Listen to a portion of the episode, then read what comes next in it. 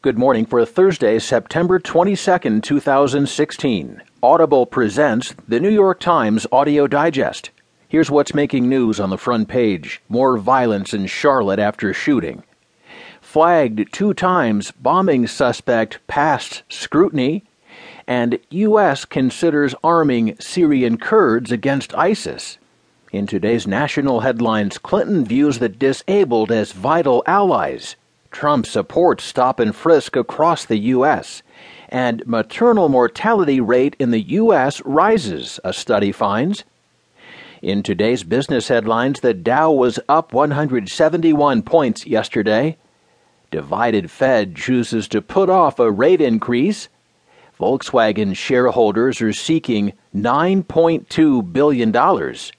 And who hates trade agreements? It's not the voters. There will be more business stories, more national and world news, a roundup from the sports page, and New York Times columnist Nicholas Kristof. Now, as selected by the editors of the New York Times, here are the stories on today's front page. The top story More violence in Charlotte after shooting. Reported by Richard Fausset and Alan Blinder. A second night of protests set off by the police killing of a black man spiraled into chaos and violence after nightfall here Wednesday when a demonstration was interrupted by gunfire that gravely wounded a man in the crowd. Law enforcement authorities fired tear gas in a desperate bid to restore order. The Charlotte City Council said in a statement that the unidentified man was on life support after what city officials said was a civilian on civilian confrontation the authorities provided no further information. One police officer was reported slightly injured during the chaos. The shooting heightened the tension among the demonstrators and the police alike. City officials were quick to say the police had not fired any live rounds, but riot police did fire several rounds of tear gas. The scene of the shooting and the largest demonstration of the evening happened along a crowded street in Charlotte City Center. The gunshot victim lay motionless on the ground. He was taken into the nearby Omni Hotel, and a series of physical confrontations played out afterward as the police kept people from entering. Some demonstrators immediately accused the police of opening fire, a charge the authorities quickly denied.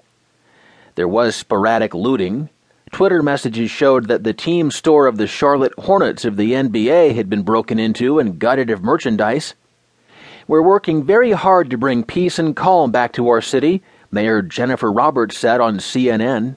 Around 10 p.m., the police ordered all civilians to leave parts of Uptown and threatened arrest of those who did not comply. When the crowd did not respond immediately, the authorities fired more tear gas. The mayhem in the heart of Charlotte's dazzling Uptown district was the second night of extraordinary tension in North Carolina's largest city where a police officer killed a black man on Tuesday. On Wednesday night, police officers made numerous arrests. A helicopter flew over Uptown, and on the streets below, protesters were heard chanting, Hands up, don't shoot. The unrest in Charlotte came after two other police involved deadly shootings within the last week. First came the shooting of a teenager in Columbus, Ohio, who had been brandishing a BB gun.